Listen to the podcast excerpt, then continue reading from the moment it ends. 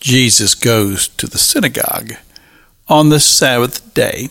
We find this in the third chapter of the book of Mark. And scripture simply says that they watched him. And uh, there was a man there with a withered hand, as it's described to us in the scripture. And those who watched him were wondering, anticipating, would he heal this man on the Sabbath day? Because, of course, according to Jewish law and tradition, this is just not to be done. And so uh, the man with the withered hand, he could just go on and live in the way he was.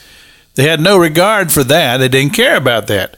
All they wanted to know was Jesus going to put the welfare of that man above the tradition of not doing any work or labor on the Sabbath day. And so Jesus, he says to the man, he says, Stand forth. And he said, and to them who watched him, these words Is it lawful to do good on the Sabbath?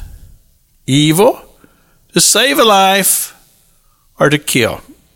Now, as you begin to examine what Jesus said, he's asking them, he says, What's more important?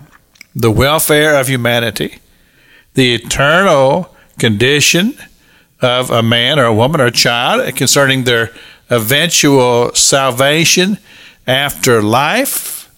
Is that of more importance? Or is it keeping the tradition of the Sabbath?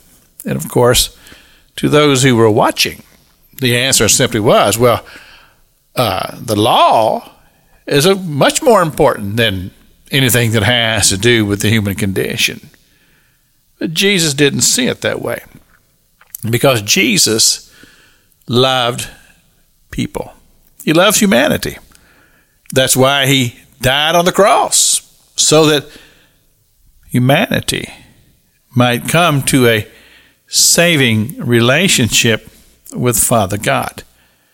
You see, we ask ourselves the question when we come to God with prayers and petitions, is God interested? Does He care about our condition? As we pray, will God move and deal with the situation that we are dealing with, or is God just too busy. And I believe that, Jesus demonstrates this to us.